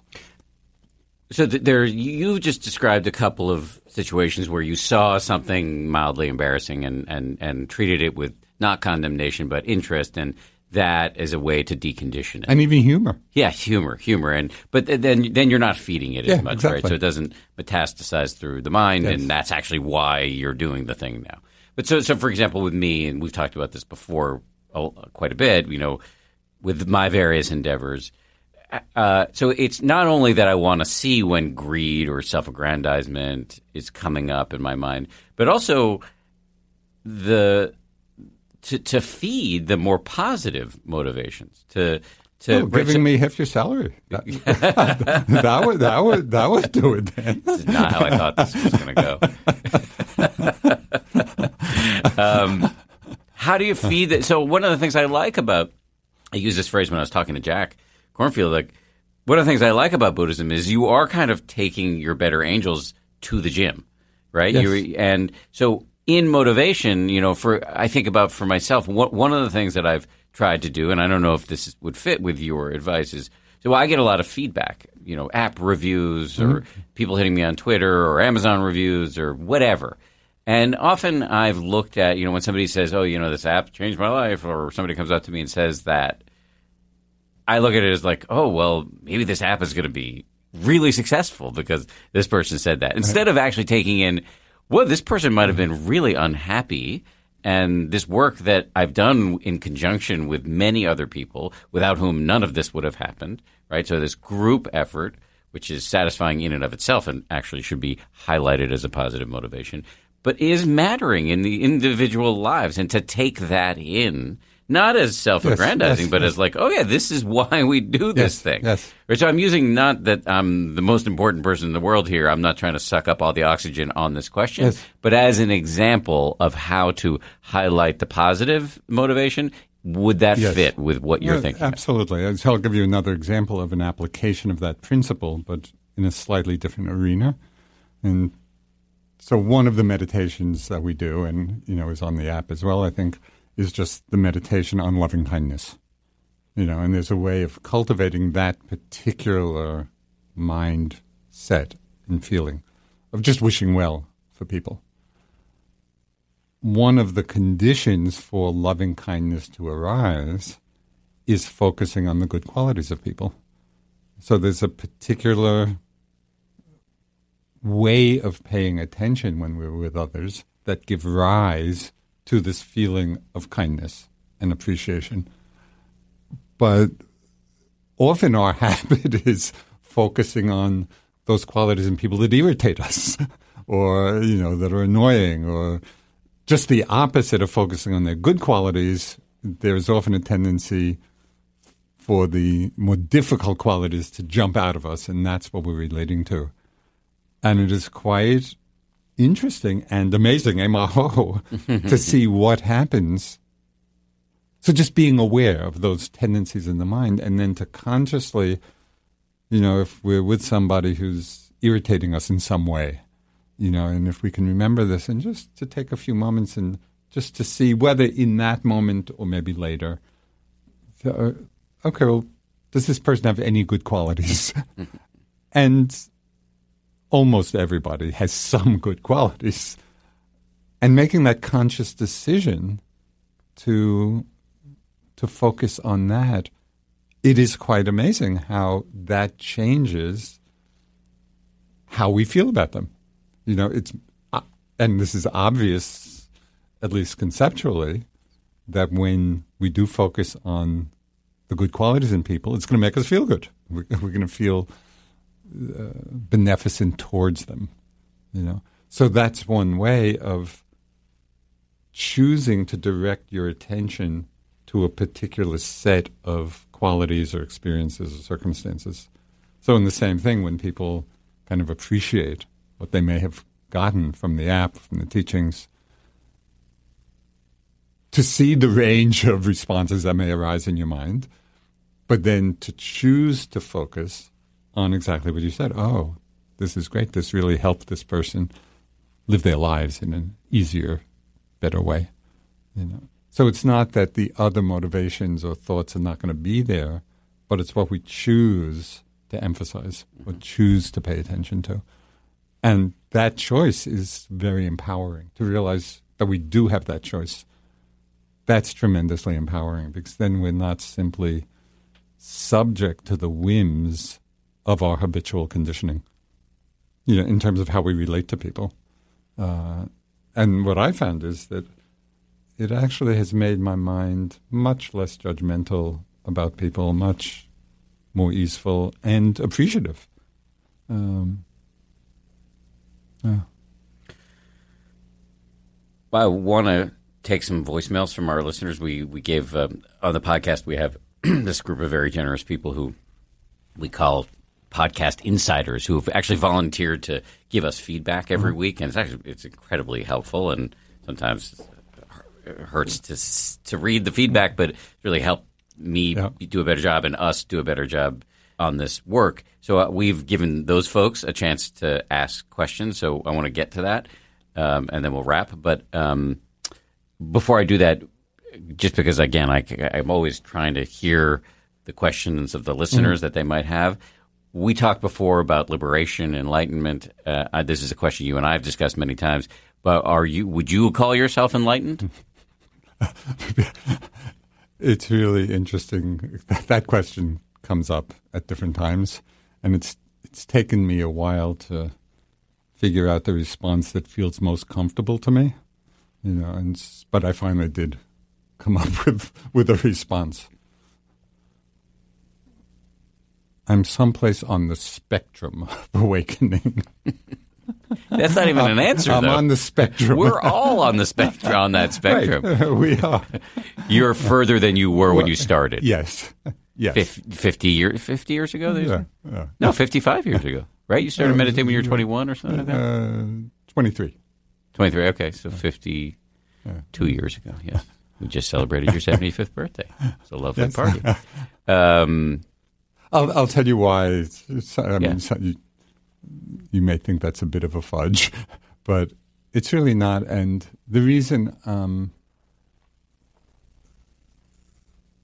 I feel that's a helpful response is because as soon as people start making a claim of, oh, I'm, you know, I'm enlightened or I'm at this stage of enlightenment or whatever, uh, it's just a setup for a huge amount of projection one way or another without having any basis for assessing the truth of it. Mm. So, I mean, people have all kinds of self, you know, express their understanding of their own stages of enlightenment or awakening or whatever it is, but we have no way of knowing.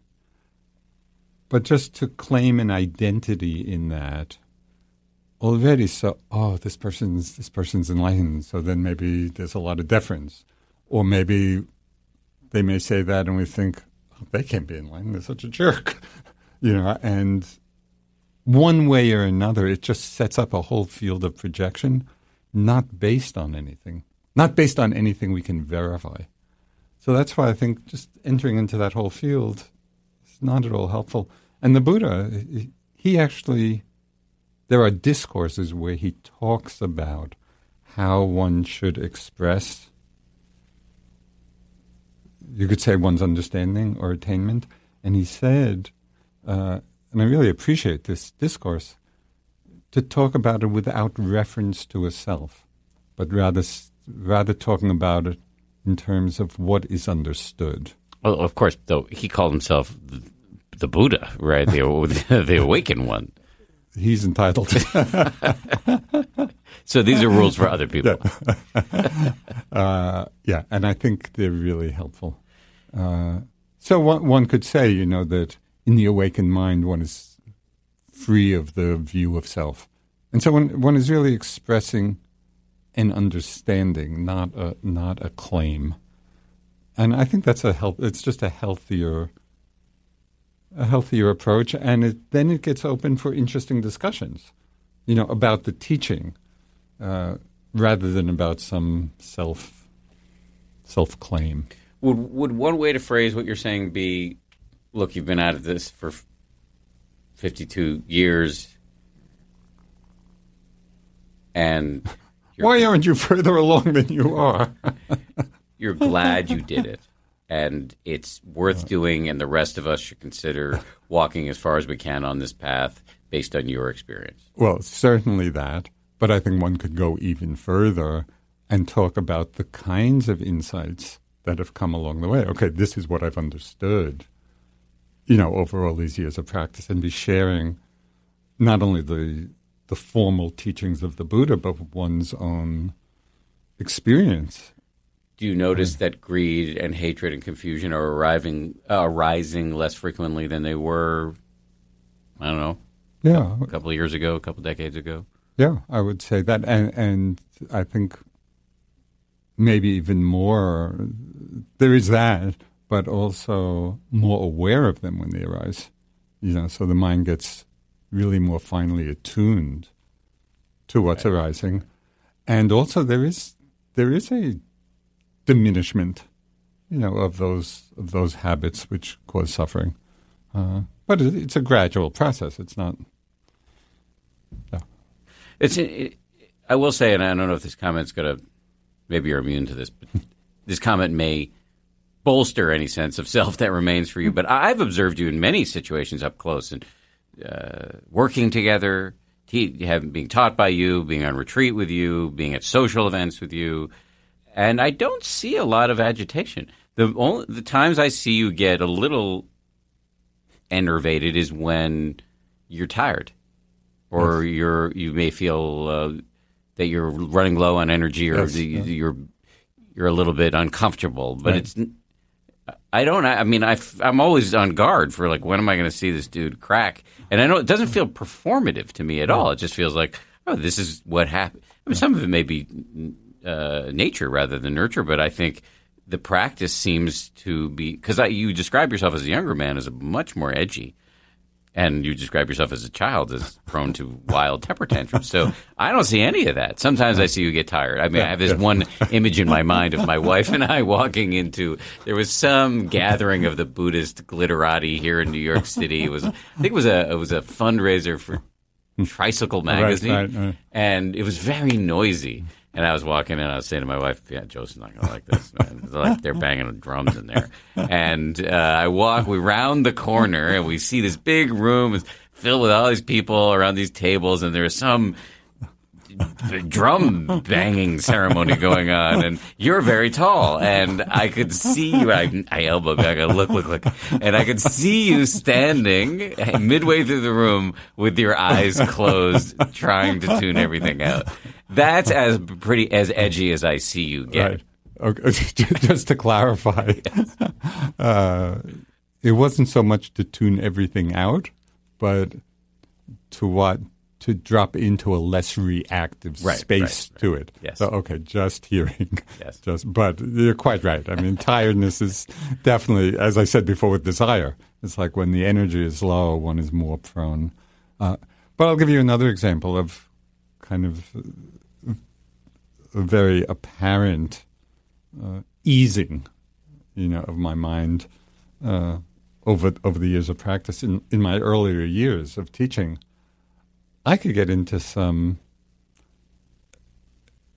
I wouldn't say heated, but um, forceful Dharma arguments about Dharma points that I felt very attached to my viewpoint, thinking that this is the right viewpoint and people should understand this. And I would get into these arguments with friends, you know, like these Dharma discussions, but very, uh, very forceful. And you and Sam Harris. Uh, well, me and Sam and others, and not not limited to Sam. Of course, with Sam, it was equally we shared the dynamic. well, I just have some image. You guys were flying overseas yeah, yeah. to a retreat, and he cornered you on the airplane. Yeah, you couldn't get out. Right from Australia, so it was like a thirteen hour. and I see over the years, I am so much lighter in how I hold kind of Dharma views, and just uh, in recent years, I find I don't I don't get into these kind of dharma arguments. They, we can have, be having discussions and you know presenting various viewpoints, but I've really let go of attachment to my view, uh, and that feels it's so much more relaxing, you know, and more fun, you know. Well, I wrote a book that I recommend people read called One Dharma, in which you, mm-hmm. I, it, it, seems like in some ways the culmination of this effort to relax mm-hmm. around yes. saying, look, there, you know, so one of the phrases I like to use is once you start talking about enlightenment, you're in an argument because there's all these different. The Buddhist schools have these different ways to talk about this yes. and to view the concepts cha- uh, um, uh, are contradictory in some ways. And you wrote this book, One Dharma, which I really loved, which was a, about trying to sort of walk us through how you've reconciled yes, these, yes. these different views. Yes. Yeah.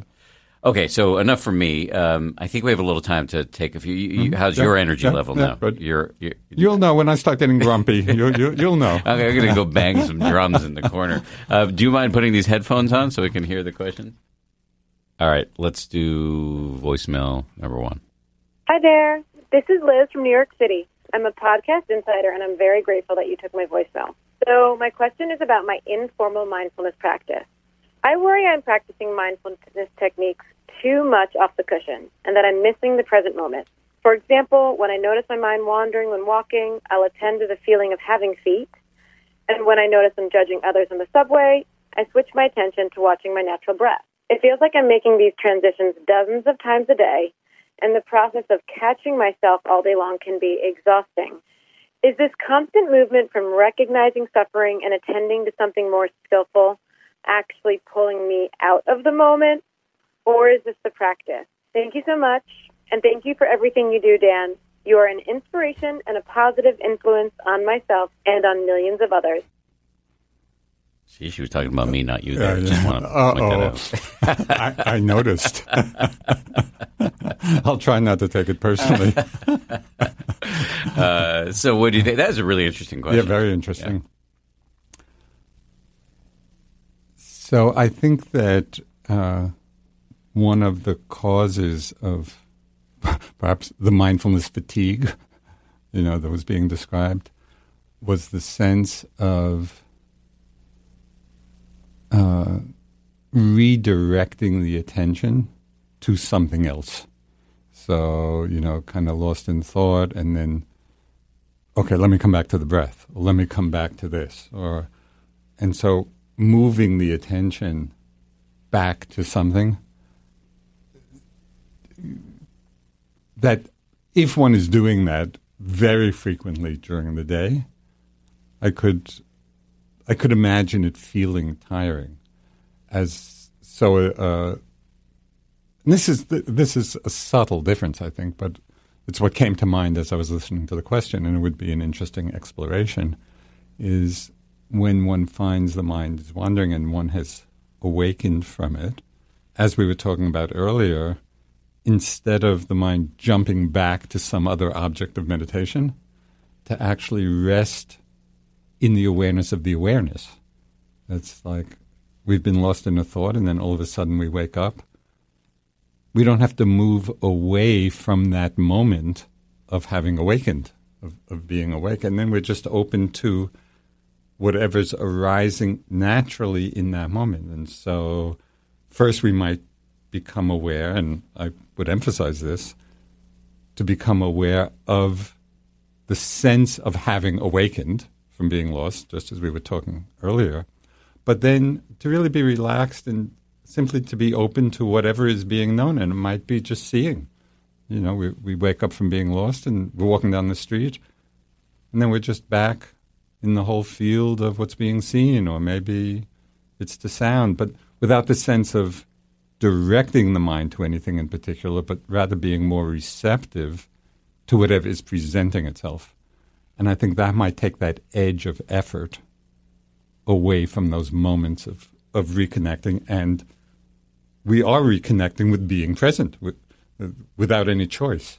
It's, it's, a choiceless, open awareness to whatever's uh, most obvious in that moment. So that can that can get very easeful. It's just like going from being asleep in the thought to being aware without having to do anything specifically, just to rest in the awareness and notice what's being known.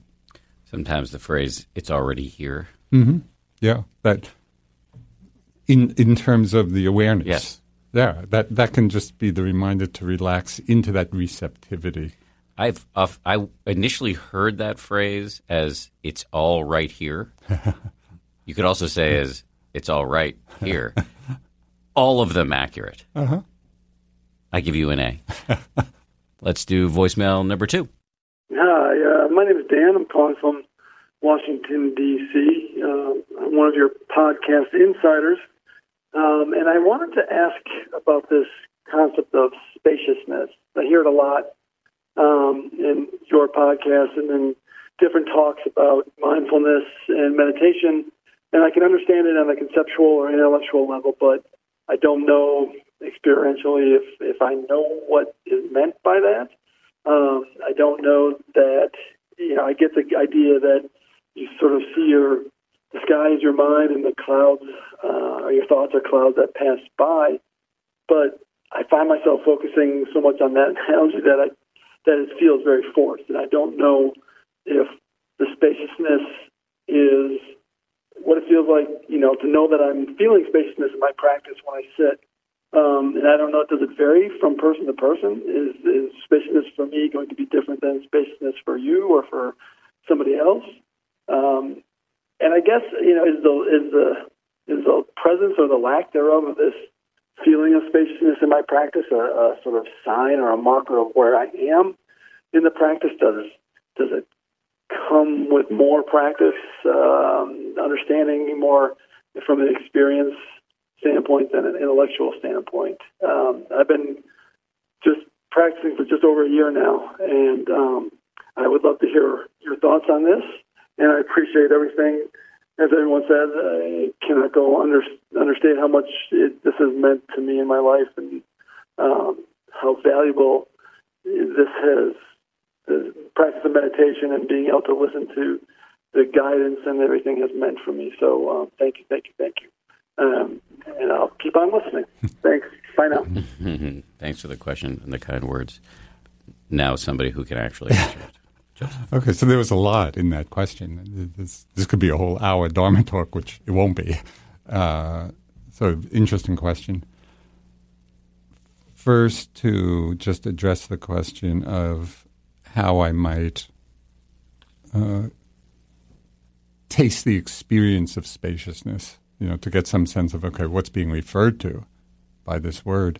I think one of the easiest ways to settle into that feeling is through uh,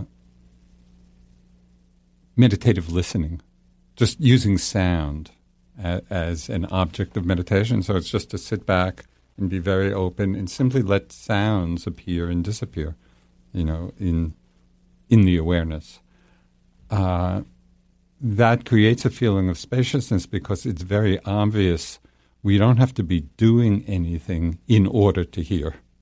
Right? If if our ears are working and sounds are in the environment, they're going to be heard. so because it doesn't take any particular effort to know the sound, to know that we're hearing, it's actually quite easy to relax just into that quality of openness or spaciousness of mind. And the image of the sky, I think, can be a good one. Uh, we just settle back and the sounds are arising and passing. Uh, and it's generally easier with sound than with thought because, for the most part, sounds, unless they're exceedingly unpleasant or exceedingly pleasant, it's pretty easy to be quite neutral with regard to hearing. You know, it's just a sound coming and going and without a lot of reactivity in the mind. And so we could understand spaciousness as being the lack of reactivity. Can I just to say something that I think may amplify the point? Uh, I think this, I, I, I might have just made this up myself, but after hearing you talk about the effortlessness of awareness, um, you sometimes will say, move, you know, just wave your hand slowly from one side to the other. How much effort is there in knowing the sensations? Right. I will actually use that in my practice as a little mantra, especially as like I notice maybe I'm leaning in too yes. hard, trying too hard. Just effortlessness, and then you see, my God, this right. is just happening. I all this knowing of he- hearing or feeling or whatever, just happening. The the me feeling is just another thing arising in this soup, um, and that is that really makes me feel spacious. Yeah, no, I think that that that's another good example and something that uh, I do like pointing out, and people find it pretty easy to, to understand you know, how a simple movement uh, can be known, you know, without without any big effort. We're just moving our arms and feeling the movement. Uh, so that's that would be another way of dropping into that feeling of spaciousness. So there's there there are different levels of exploring what spaciousness means. So what we're talking about is one level uh, of just dropping back into the mind space of being aware of something that's really simple and easeful to be aware of, like sound or like the simple movement, you know, of our arm. Um, but uh, on a deeper or a fuller understanding of spaciousness, it really has to do with what I just mentioned the non reactivity of mind. And so it's possible to be spacious in a certain way, even when the mind is cluttered, if we, if we are mindful of the cluttered mind. so, okay, we're seeing all these thoughts are going through, and on the surface it might seem um, I'm a long way from spaciousness. But if in fact we understand spaciousness as meaning just non reactivity, then we could be non reactive to whatever's arising. What we could be non reactive to a perceived lack of spaciousness. It's already here. It's already here. And and but that we we often miss that because the mind can be uh, focusing on the content of what's arising, you know, or the fact, for example, that there are a lot of thoughts which are carrying us away, rather than focusing on how we're relating to what's arising. That is, are we caught up in it? Are we aversive to it? Are we just being with all the thoughts as if they're sounds passing through? So, how we're relating to whatever's happening in a way is a more significant measure of spaciousness than a mind free of thought which is its own that's its own feeling of spaciousness, but it's not limited to that. And so I think we can really practice getting a taste or a feel for a spacious mind by focusing on the relationship to whatever's happening and, and practicing as best we can the non reactive uh, being with whatever it is. Uh, and so this is one of the uh, benefits, one of the tools that we've talked about, you know, I think you use in your own practice at times, is that tool of mental noting. where we simply make a, a simple mental note or label of whatever it is a hearing, thinking, seeing, an image, pain. You know, we're, we're just noting in a very gentle, whispering kind of way in our mind, just acknowledging, oh, there's this, there's this, there's this. That mental noting really is a is a methodology for dropping into that non-reactive spaciousness of mind. So thinking, thinking, thinking. When we're doing that, we're not being tossed about by our thoughts, but it doesn't mean the thoughts aren't there. Thank you for answering those questions. Thank you to the insiders for asking the questions. Uh, this is the point in the show where I talk about how great it was to have you here as a guest. I always mean it when I say that, um, but I mean it especially this time. I would say to you know it, it's come become I hope not I hope not something people feel they have to say when they leave these voicemails, but people will say you know thank you for what you're doing or whatever. If listeners you appreciate what I'm doing, this is the guy who helped me do it and continues to help me do it. So I'm very grateful to you on many levels, not just for finally coming on the podcast, but for being comprehensively awesome. So thank you. It's been a pleasure. Okay, big thank you to Joseph. A couple reminders. Uh, I'll repeat myself from the beginning of the show. Uh, we've got a bonus meditation from Joseph coming up in a few days that will land in your podcast feed. Uh, another is don't forget that event I'm doing if you're in the New York City area or if you feel like traveling December 5th. It's a Thursday night. Um, registration is now open. Oh, I also want to mention that my friend Jeff Warren, uh, with whom I wrote the book Meditation for Fidgety Skeptics, he's hosting another Meditation for Fidgety Skeptics retreat, which is going to be November 22nd through 24th. It's in North Carolina. There's a link to that in the show notes as well. If you like what we're doing, please share on Twitter or text the episode to your friends or a group of friends. It's a great way to help us grow, and we're always looking to do that. As always, thanks to the team Ryan Kessler, Samuel Johns, Grace Livingston, Lauren Hartzog, and Mike Dubusky, who records all of my intros and outros when I do them on Saturday mornings and I totally derail him from doing his regular work. Say thank you, Mike. Um, I will see you uh, in a couple days with Joseph's meditation, and then after that, uh, the following Wednesday. Bye. If you like 10% Happier, and I hope you do, uh, you can listen early and ad free right now by joining Wondery Plus in the Wondery app or on Apple Podcasts. Prime members can listen ad free on Amazon Music. Before you go, tell us about yourself by filling out a short survey at wondery.com slash survey. If you travel for work, you know to pack two suits business and swim. You know with your Delta SkyMiles Business Amex card, buying that plane ticket for a business trip can get you closer to medallion status. You know that a meeting in Montana means visiting almost every national park. Yellowstone? Check. Because you're the chief excursion officer. It's why you're a Delta SkyMiles Platinum Business American Express card member. If you travel, you know.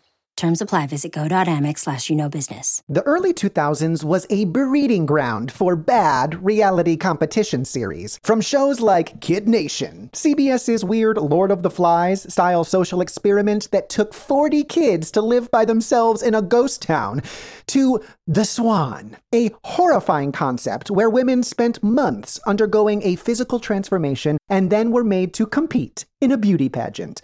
Hi, I'm Misha Brown, and I'm the host of Wondery's podcast, The Big Flop. Each episode, comedians join me to chronicle one of the biggest pop culture fails of all time and try to answer the age old question who thought this was a good idea? Recently, on The Big Flop, we looked at the reality TV show The Swan. The problem this dream opportunity quickly became a viewing nightmare. They were isolated for weeks, berated, operated on, and then were ranked by a panel of judges. Follow the big flop on the Wondery app or wherever you get your podcasts.